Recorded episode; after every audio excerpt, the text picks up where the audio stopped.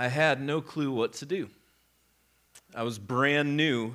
Uh, this never experienced something like this before. I was going to a nursing home with a student ministry group to, to go and to interact with the residents and visit them and, and try to cheer them up a little bit. And, and I'd never gone and visited a nursing home just, just where I'd have a one on one interaction with a patient that I didn't know, that wasn't a family member or a family friend. And so I didn't know what to do. And so I, I sought out the student pastor named Brian, and I'm like, Brian, I, I don't know what to do. And he's like, just follow my lead. I'm like, all right, perfect. So he and I walked into the room of an, of an elderly woman, and he walked over, and she raised her hand, and, and he put his hand in her hand, and he said, Hi, my name's Brian, and if it's all right with you, we'd just like to come by and, and visit you. And she's like, Oh, absolutely, that would be great. He sat down at her right hand, and there was another seat open on her left hand and I went to, to sit down, and she caught my arm. And she started, she started squeezing my hand a little bit. And uh, she said, Come here.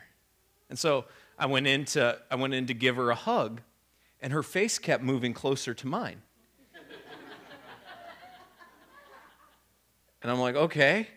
And her face just kept moving closer to mine. And at the last second, I like turned my lips away and she started making out with my cheek.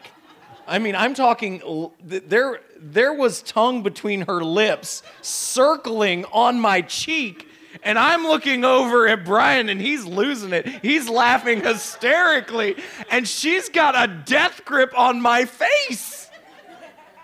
I can't, I can't escape. This wasn't how the dreams went of, of, of women grabbing me and kissing me. This wasn't, this wasn't what I had ever envisioned in my life. It looked very different than this. And I finally got away, and there, like, my face was wet.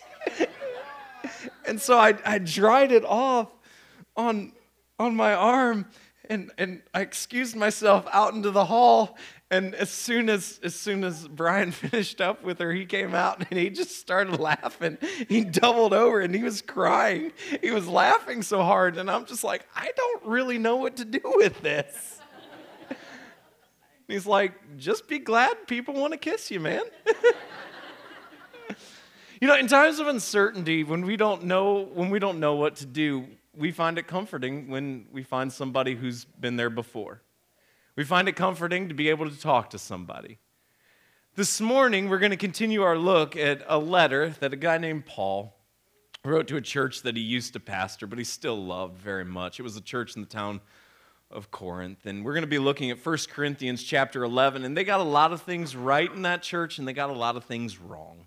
And there's lessons for us to learn in all of that. And this morning, we're going to look at, at verse 1 of 1 Corinthians 11, and then we're going to jump down to the middle half of the chapter. And we're going to continue looking at, at some words that he wrote this morning. But just, just want to start with the first verse where he writes this Be imitators of me as I am of Christ.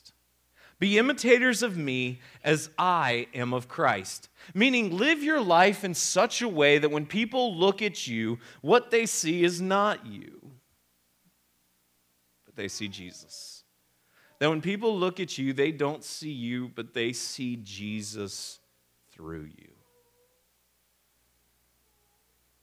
Our world is going crazy right now.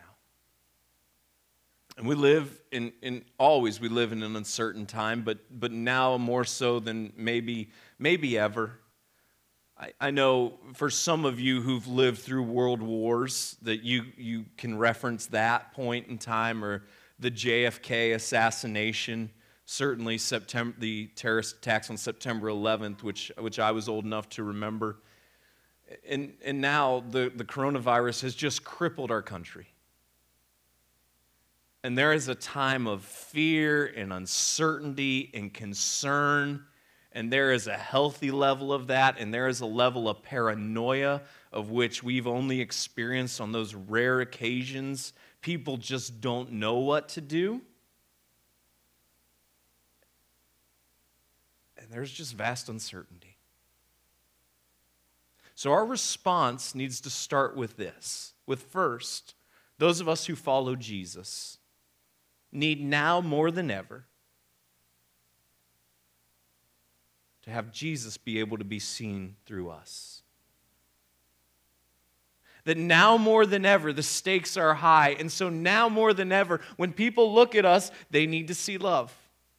When people look at us, they need to see hope. And when people look at us, believe it or not, for those of us who follow Jesus, they can see peace. Because while there is fear and while there's uncertainty, and it's not unbiblical to experience those emotions, and it doesn't mean you're not spiritual enough if you're experiencing some of those things. The truth is this that we are rooted in a hope that is bigger than our circumstance. We are rooted in a hope that is bigger than our understanding. We are rooted in a hope of while we are uncertain, we serve a God who is certain. While we are shaken, we serve a God who is unshaken. While we have no answers, we serve a God who has the answers. While we can't offer any peace, we serve a God who has already offered us peace. And now more than ever, people need to see Jesus through us. But right now, what I want to do is I just want to pause. And I want us collectively to just cry out to God. From where we're seated in our hearts, and there will be just, just momentary quiet in this room. But collectively, I want us just to pray.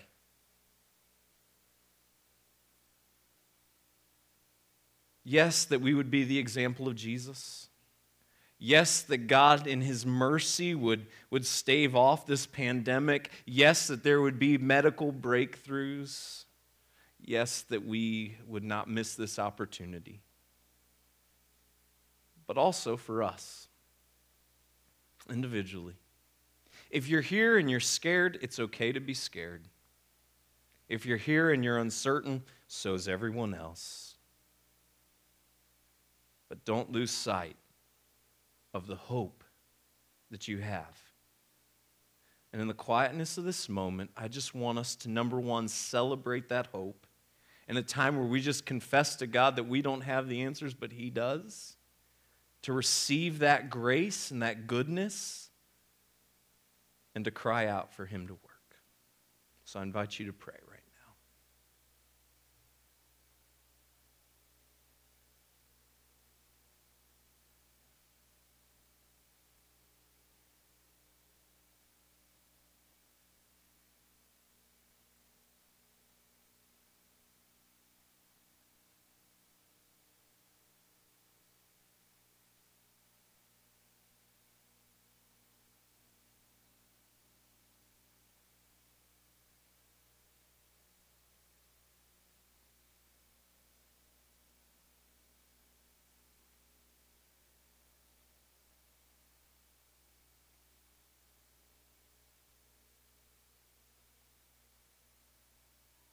God, we give you our uncertainties.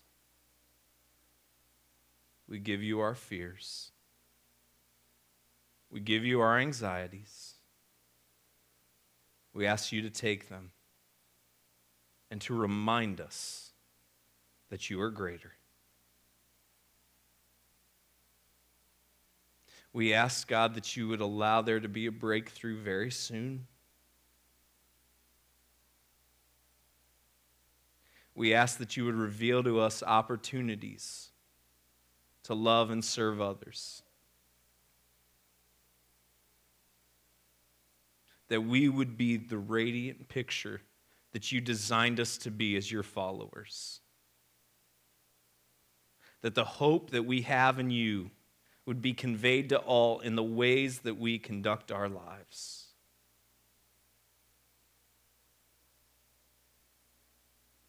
And God, that we could rest. That we could rest in the peace of knowing you.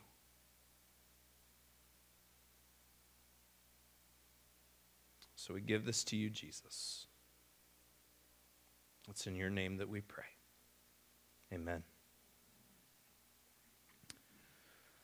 So we shoot down halfway through the chapter now into verse 17, where we read these words But in the following instructions, I do not commend you. Because when you come together, it is not for the better, but for the worse. But in the following things, I don't commend you. Because when you come together, you're actually doing more harm than good, the Apostle Paul writes. He, basically, what he's saying is here's the problem I don't like to be around you. I don't like to be around you. Now, check this out. They're still Christians, they're still followers of Jesus. He didn't like them. It doesn't mean that they're going to hell. It doesn't mean that God doesn't love them. God loves them. Everybody else just thinks they're jerks, right? I mean, that's essentially what he's just said. And, and some of you may know somebody like that, or if you're like, hmm, can't think of anybody like that, it's because it's you. But there, you know, Jesus, Jesus loves you, just nobody else does. That's fine. And, and what Paul's saying here is he's like, I don't, I don't really like to, I don't really like to be around you. They're still Christians. We're all, we're all like batteries. Every single one of us. We're all like batteries. And, and what happens is when we get run down and when there isn't margin in our lives, and this is a whole series we can do sometime, but when, when we don't have proper margin in our lives, we don't make good decisions, people don't like to be around us, we don't like to be around people. When we, when we have things out of bounds and we're not resting like we should rest, and, and we don't have a proper perspective on life, and we're, we're working constantly, or we're going home to a situation that's just not fun to be around and it's draining we're all like batteries, and each of us has a capacity. And each of us has a capacity. And what happens is we need to be around other people, and we need to find that group of people that recharge us as individuals. We need to find that group of people that just bring us so much joy to be around that you can just laugh and you can be yourself. And at the end of the night, you're like, I am so glad I am so glad we went through the hassle of finding a sitter. I'm so glad we went through the hassle of, of whatever it took so that we could just hang out and be with these people. And it just, it's life giving and it fills you up. And you have to find those people. And similarly, you're going to have people in your life that every time they're around you, they're a ministry. Every time they're around you, they are just draining and you know you know the person. As soon as I say it, it immediately comes to mind. So you're just like, oh, every time I'm around that person, it just drains the life out of me. As soon as you see the text flash on the phone, you're like, I'll respond to that later.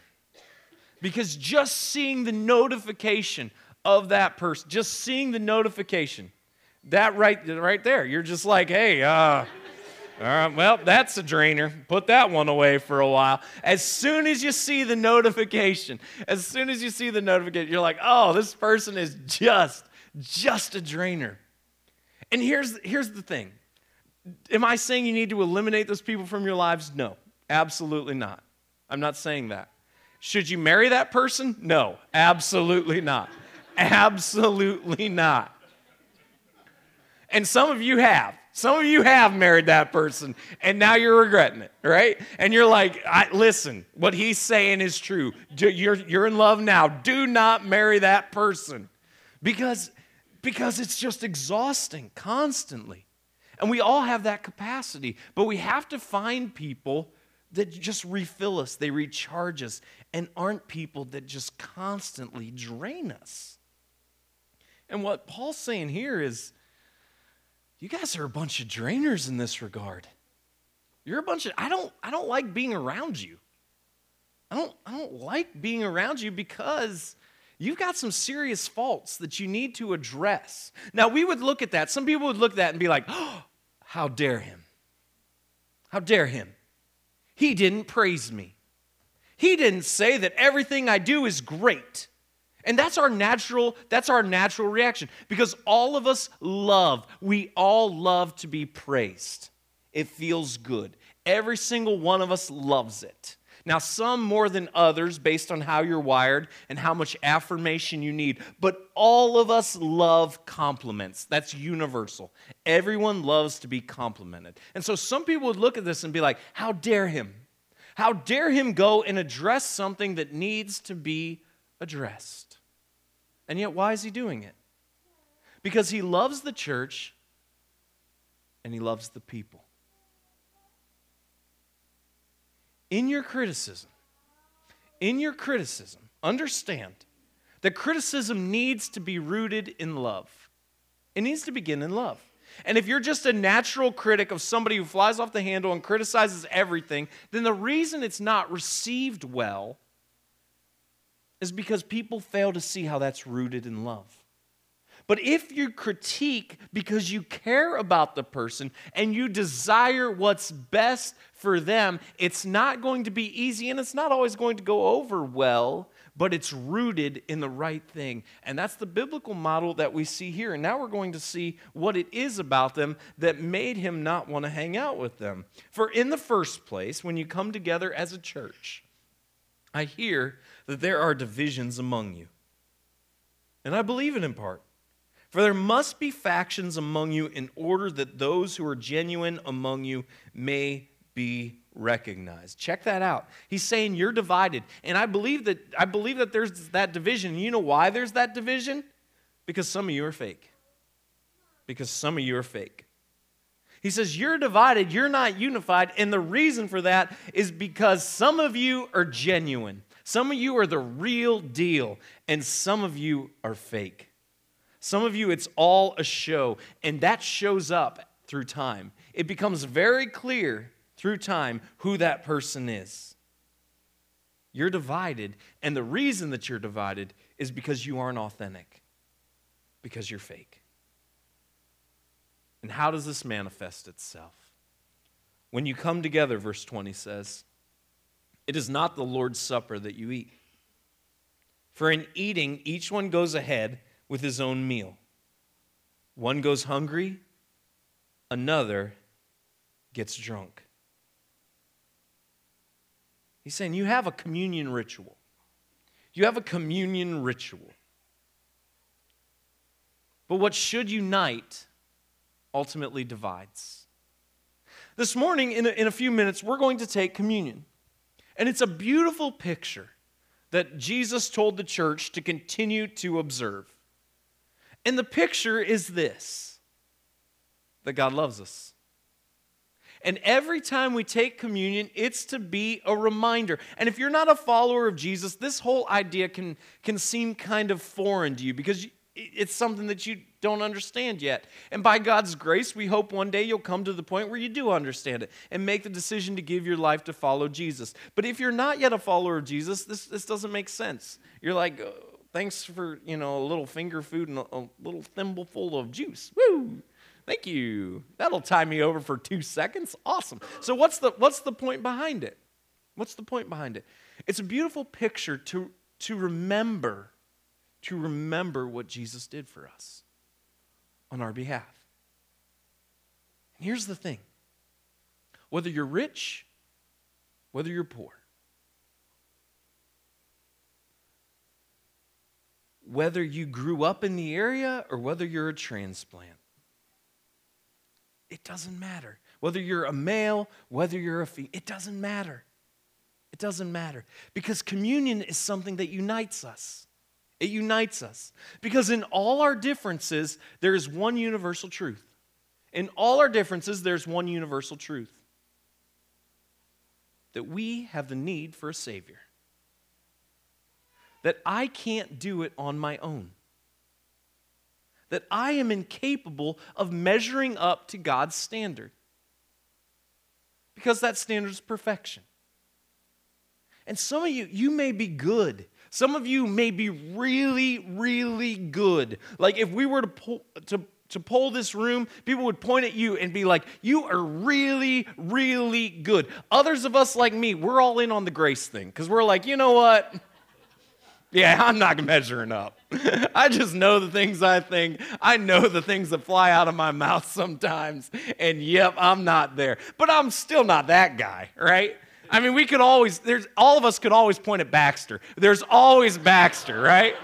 And so there's, there's always hope for all of us. There is hope for all of us. And we're like, well, we've always got that guy that we know we're not that bad. But we also have that person that we have to point to and be like, hmm, we don't measure up to them either. And this is God's scale. Not that you're good enough, that you have to live in fear of something that, that's always changing and whether or not you can do just enough to skate by. The message of the gospel of Jesus is you can't. You can't. Because God's standard is perfection. It's pass or it's fail, and you failed. And that's universal.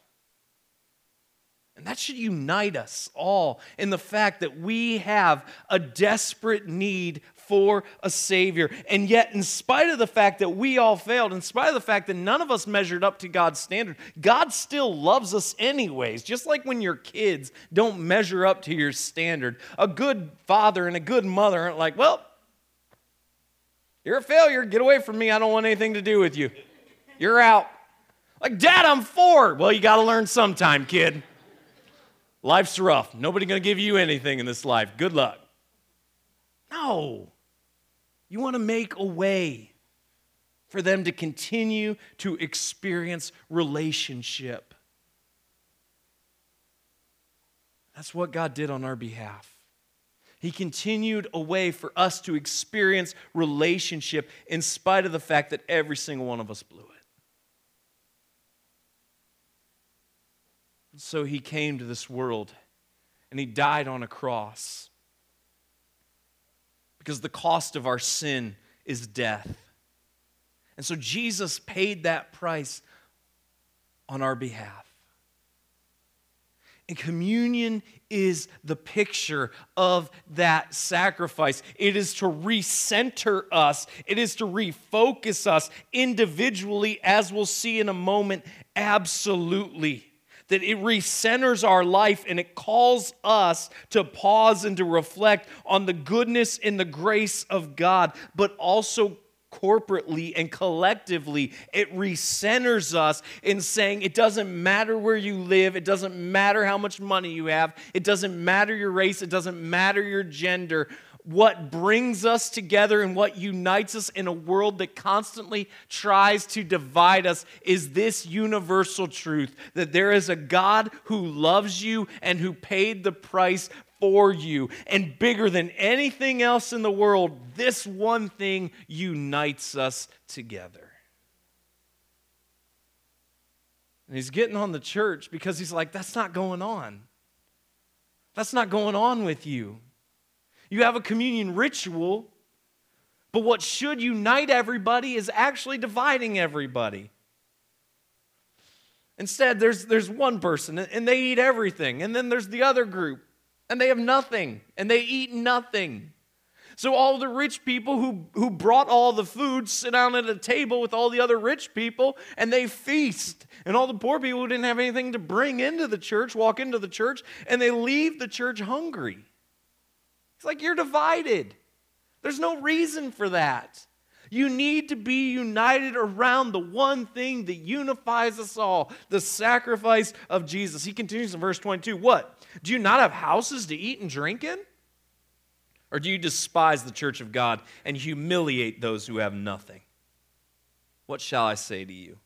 Shall I commend you in this? No, I will not. He's like, Can't you eat at home? Can't you have your feast at home? I'm not saying you shouldn't have a feast, but can't you at least do it out, out, of, out of reverence for everybody else and, and just say, hey, we're, we're going to do this at our house rather than bring it in the church, flaunt it in front of everybody, and then have the members only club at one table that nobody else is allowed to join in? He said, You've turned what should be a reminder about the universal need that each of us has for Jesus. You've turned what should be a reminder about God's incredible grace You've turned all of that into a situation to promote yourself. You've taken the focus off Jesus where it belongs and instead turned it on you. He says, I'm, I'm not going to congratulate you on that. You're not bigger than the mission. You're not more important than the purpose. So I'm going to call you out on it. That's what he says. And he says, I, I'm, I'm not commending you. And here's why. Here's why this really, really matters. Verse 23 For I received from the Lord what I also delivered to you that the Lord Jesus, on the night when he was betrayed, took bread, and when he had given thanks, he broke it and said, This is my body, which is for you. Do this in remembrance of me. The bread is a picture of Jesus' body being broken because my body should be broken. And so that my body wasn't broken, Jesus' body was broken. And every time we meet and have communion, the bread is a reminder of God's body being torn apart because of my shortcomings, because of my sin, because of my failures. Broken body of Jesus. And in the same way, he also took the cup after supper, saying, This cup is the new covenant in my blood. Do this as often as you drink it in remembrance of me. For as often as you eat this bread and drink the cup, you proclaim the Lord's death until he comes. The wine or the juice is a picture of the blood of Jesus. The, the, God literally poured out his blood for you and for me.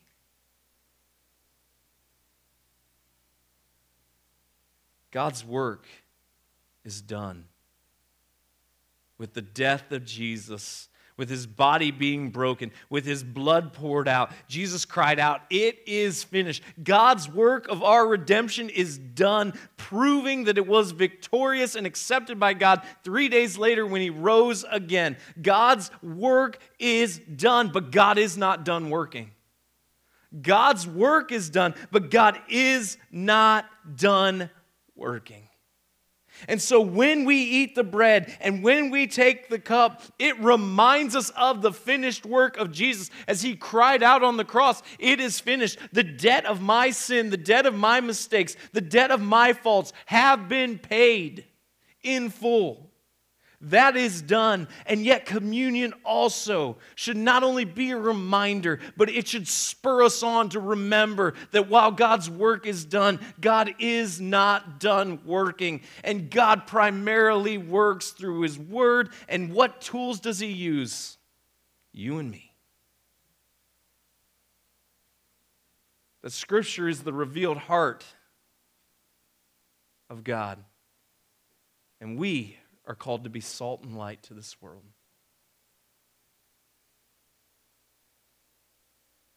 And so when we take communion, it unifies us. It reminds us of what really matters,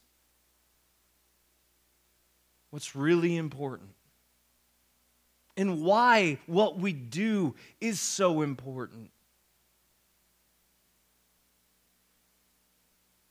And that's the work of communion corporately, that it reminds us all that we are unified in the need for a Savior, and it should spur us on to understand that the work of God is done, but God's not done working. But what about individually? Whoever therefore eats the bread or drinks the cup of the Lord in an unworthy manner will be guilty concerning the body and blood of the Lord. Let a person examine himself then, and so eat of the bread and drink of the cup. For anyone who eats and drinks without discerning the body eats and drinks judgment on himself. He says, Listen, take inventory of your life before you do this.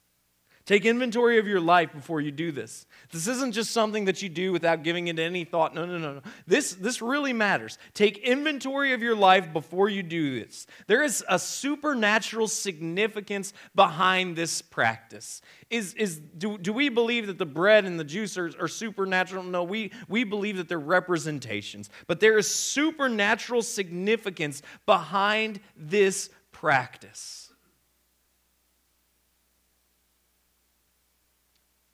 Then he says, for those of you who've done it flippantly, for those of you who haven't put any thought in it, for those of you who are treating other people like garbage, check this out.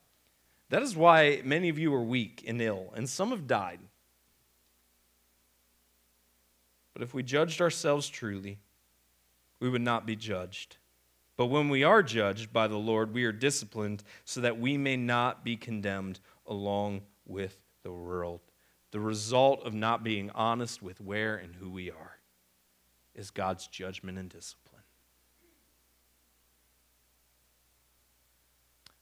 I know there's things going on in your life, there's things going on in my life that every single one of us would say, I want to work on that. I, I need to. I need to I need to improve. And it doesn't mean that because those things in our lives are there that we shouldn't take communion. That's not what this is talking about.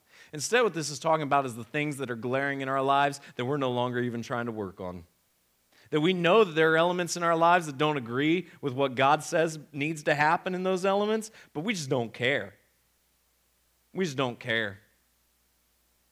And rather, rather than yield our will and our approach to God's will and God's approach, we're just like, I'm going to do what I want to do. And Jesus will have to be cool with that. So I'm going to follow Jesus, but I'm going to follow Jesus on my terms, and my life's going to look however I want my life to look like. And then he says, You're living very dangerously. Because following Jesus requires us all to elevate Jesus. That at the heart of following Jesus, we all would echo the prayer of a guy named John the Baptist who said, Jesus must increase, and I must decrease. And when we no longer try to have our life look like God wants our life to look, we're in danger. So then, my brothers, when you come together to eat, wait for one another.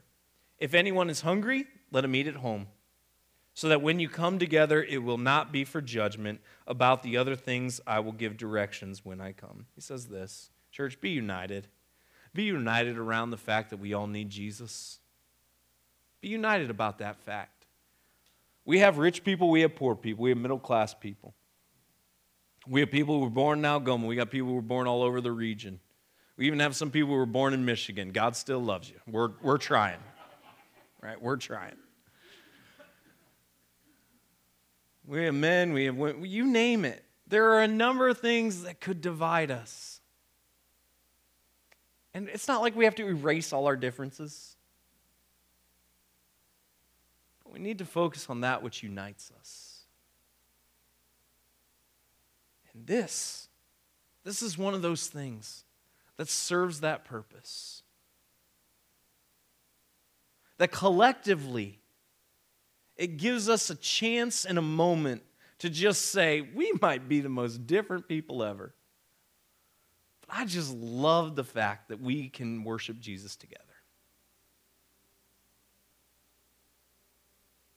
It gives us a moment to look in our hearts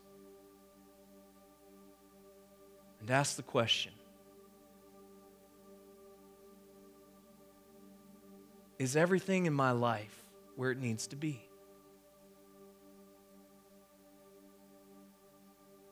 Takes us all back. It takes us all back to the fact that we are all sinners in need of a Savior. And that's our hope. And in a time that's trying, like right now, that's our hope. That's our peace. That we serve a God who loves us and is greater than all of this. And He's in control. He's got us. It's our hope when things are going great to remind us that we need Jesus then. It's our hope when our world is caved in to remind us we're not alone. Most importantly, we have God. But we also have each other. And so we invite you today. In just a minute, I'm going to pray. Band's going to come up. We're going to pass out communion. We've put the crackers in cups. So people who've been sneezing or coughing or who knows what else this week, picking their nose, whatever else is going on, they're not going to be touching your they're not going to be touching your cracker. All right, it's in a cup. So just take a cup of a cracker, take a cup of juice. Look at your life. Make sure there's make sure that you're on the path to making sure your life looks like Jesus wants your life to look like. And if not, in the quietness of this moment or while the band sings, you just confess something to God. And let's be united in the fact that there is a universal need. And Jesus made it possible that we could have a relationship with God. God, I pray that we would be people who live our lives in such a way that people could look at us and see you. I pray that every person in this room would have people in their lives that recharge them, that refill them. And every person in this room would work at being a person who, when others are around, recharges others and refills.